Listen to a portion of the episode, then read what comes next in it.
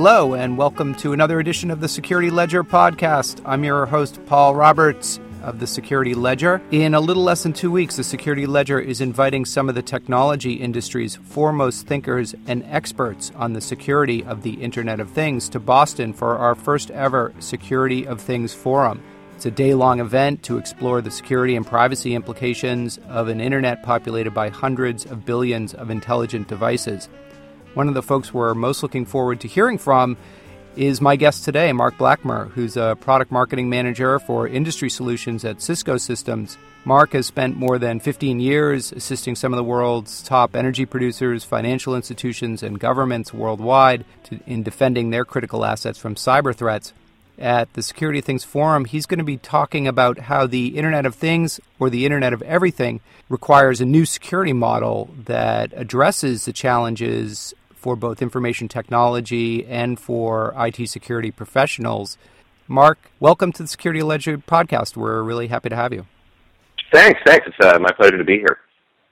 Talk to us just uh, a little bit about what you're going to be presenting or talking about at the Security Things Forum uh, on May 7th. Sure. So um, my my talk is called "Defending the Internet of Things," and really going through some of the um, trends that we're seeing out there, um, getting a little more into depth on what those challenges are. I mean, I, you know, we, we've heard of spamming fridges and things like that, but also just really what what are the real threats that that we're up against, and then what we're doing to uh, to solve those and to, to mitigate those threats. You, mentioned the um, you know spam coming from the smart refrigerator. You know, if people think about security and the Internet of Things, that seems to be the scenario that everybody latches on to. But Cisco obviously is just as concerned, if not even more concerned, really with the enterprise uh, space mm-hmm. and how this is going to affect businesses and business networks. I would imagine that spamming refrigerators probably are not top of the list for enterprises when it comes to security and Internet of Things. No, absolutely not. Um, you know, I was going to make a joke about it being an easily digestible topic. Um, but no, that, that's you can make that our, joke our, if you want.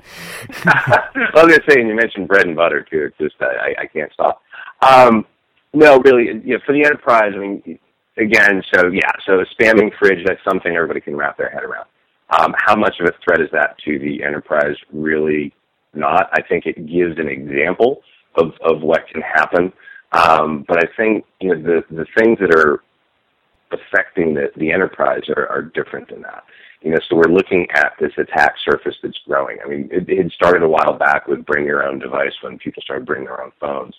The Internet of Things is just going to blow out, you know, uh, the size of that attack surface even more. So, what do you do with new sophisticated attacks? And one of the things that we talk about is if you go back to when the internet was being more adopted by by business. So, you know, I've been doing this since 98 and I remember some of the, the threats and attacks that we faced in my previous jobs when I was in IT.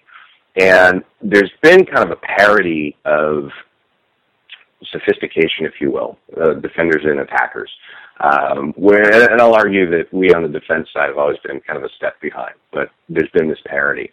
But now when we get into the Internet of Things, these devices that are out there, a lot of times are not built for security and with security in mind. Um, they're, they're built to complete a task, um, to generate whatever data points they're supposed to generate um, for, for upstream analysis, but it's not built with authentication in mind and things like that. So I think now where we have these devices coming online, we're way behind in parity uh, of defense versus what the attackers are capable of. The attackers have been on an upward climb in sophistication over a decade plus, and now these devices are coming into a threat landscape that is very different than what you know I was up against in '98, for example. So that's the big concern. How do we lock these things down? How do we still deliver on the promise that we hear of the IoT, um, but while keeping it uh, defense, uh, defensible, if you will. You're going to be talking about, um, you know, kind of the challenge for the IT security industry and for IT security professionals. Uh, I think there are some who would say, well, you know, all these endpoints, it's really just more of the same. Nothing has really changed. And so, you know, you're going to have antivirus software running on everything instead of just on your laptop and, and your, you know, your servers and so on. And we're just going to have to, you know, kind of roll out new versions of all these old security tools, but just for new and different form factors and platforms. Is is that the vision that you have, or do you think it's going to be uh, think it, there will need to be bigger and more structural changes to the way security is applied? I, I think more the latter than than the former. I mean, one thing that I, I will still argue is we still have to execute on you know the basic blocking and tackling, if you will. Um, it's still important to understand what your core business is. It's still very important um, to build a defense in depth uh, well, defense around all of that. Um, so that hasn't changed. The nature of that hasn't changed. But we're, we're talking about a whole other level of scale. So, you know, really, are you going to put antivirus out on every sensor that's out there in the environment? I mean, if you just look at the electric utilities, um, so you know, we'll, we'll talk to energy companies, um, utilities that have hundreds and thousands of of substations. Um, and then there's devices at all of those as well. So now you're taking the corporate network, the operations network, you're looking at all these substations, um, remote locations where there's data flowing that has to now somehow be secured. So I think the, the typical paradigm isn't going to isn't going to work. I'm not as eager to dismiss the, the threats that are here or that we have to tweak our thinking. Um, and, and as such, I, I think the evolution that I've seen and what we promote here too is so you know there's a defense in depth approach, and as you mentioned, you know we can look at how do we secure the devices. Um, I, I think that's a relevant conversation, but there's scale. But one of the things that we're missing here is just really this. It's about time as well. Uh, there, there are timelines involved. I think a lot of times we have a tendency to talk about defense and security as a point in time exercise. Am I secure now? Am I secure now? And I don't think that works anymore. Um, I, have certainly seen that. You know, again, when I started 15 years ago doing this, uh, one of the companies where I worked, we were hit with the love letter virus, if you remember that. Malicious attachment, and it just said, uh, I love you in the subject line, and lots of people opened it. yes, they did. That's Yes, they did. And when uh, for those of us who were, you know, the, the messaging guys for a global company, that was painful. Um, and the, the point there is we had a lot of defenses. This was something different. It got through, and it required three days of manual effort for us to really eradicate that from, from the environment. So with the emphasis always on the perimeter, you know, that, that paradigm just didn't work things always got through. And then after that, it was Nimda and then Melissa and so on until we get to, to the present day. Things get through. Um, so this idea of just oh we can just do the things that we've always done, I don't I don't think works. I don't think that holds water. So our approach has been to look at this really as, as a continuum. So you have the technology in place. We have to look at it on, on a timeline or a, what we refer to as the attack continuum. So how do we prepare ourselves before an attack? What do we do during the attack? And then more importantly, too, is what do we do afterwards?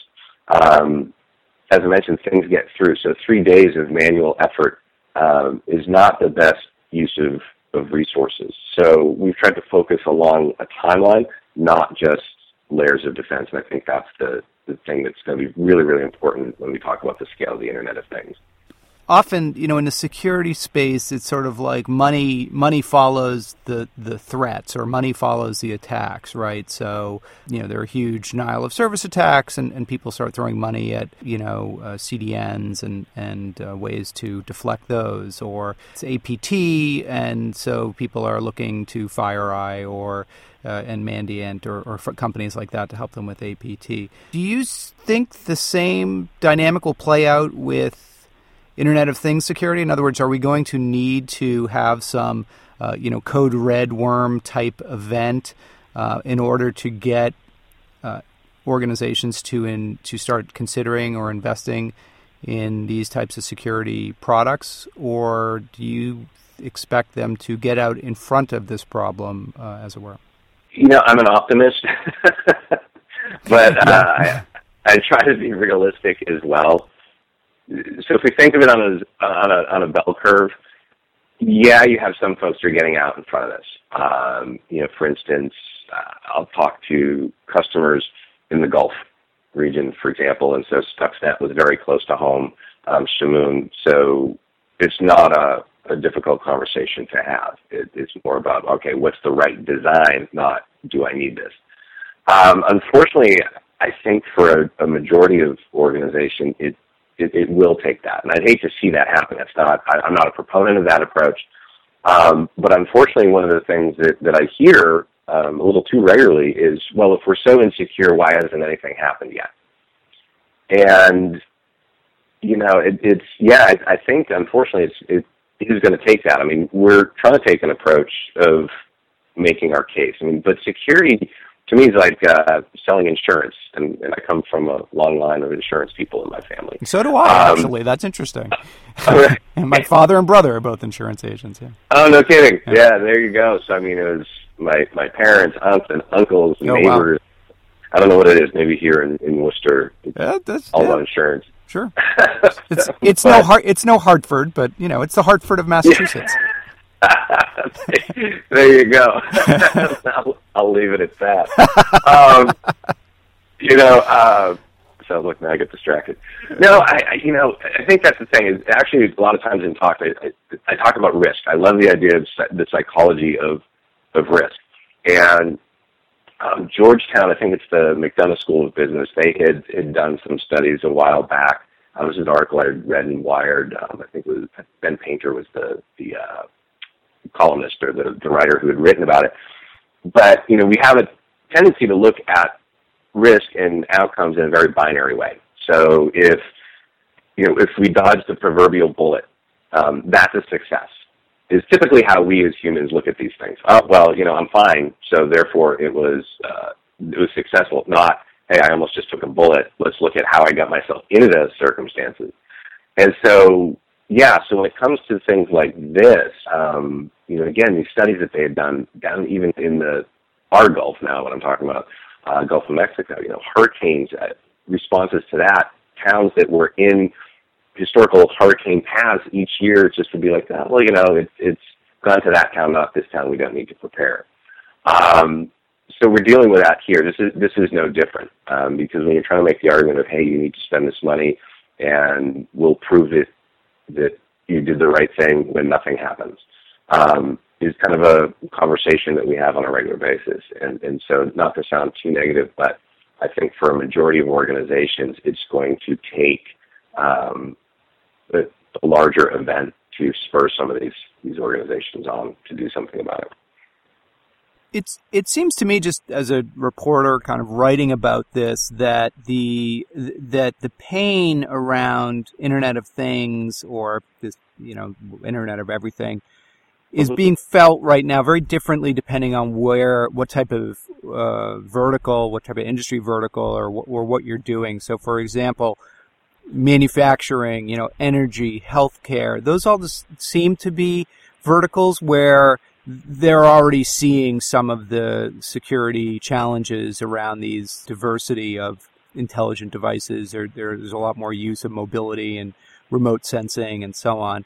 But in other, you know, kind of your traditional enterprise, um, maybe not so much, right? Do you guys see that as well? Yeah, you know, I, I have to agree with that, and, and I think you draw a very good distinction there. So, yeah, I mean, typically a bank, yes, BYOD is a concern.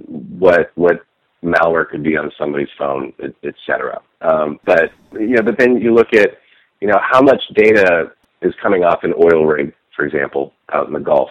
So when you look at that, going, okay, so now we have the, you know, you talk about the digital oil field and what's actually out now on an oil rig for example. Um, so you have you know these sensors and, and such that are out at these remote locations, and it's not so much that okay, great, they're out there, fine, we get that, but the risk, the the the potential outcomes of a breach of malicious behavior is very different.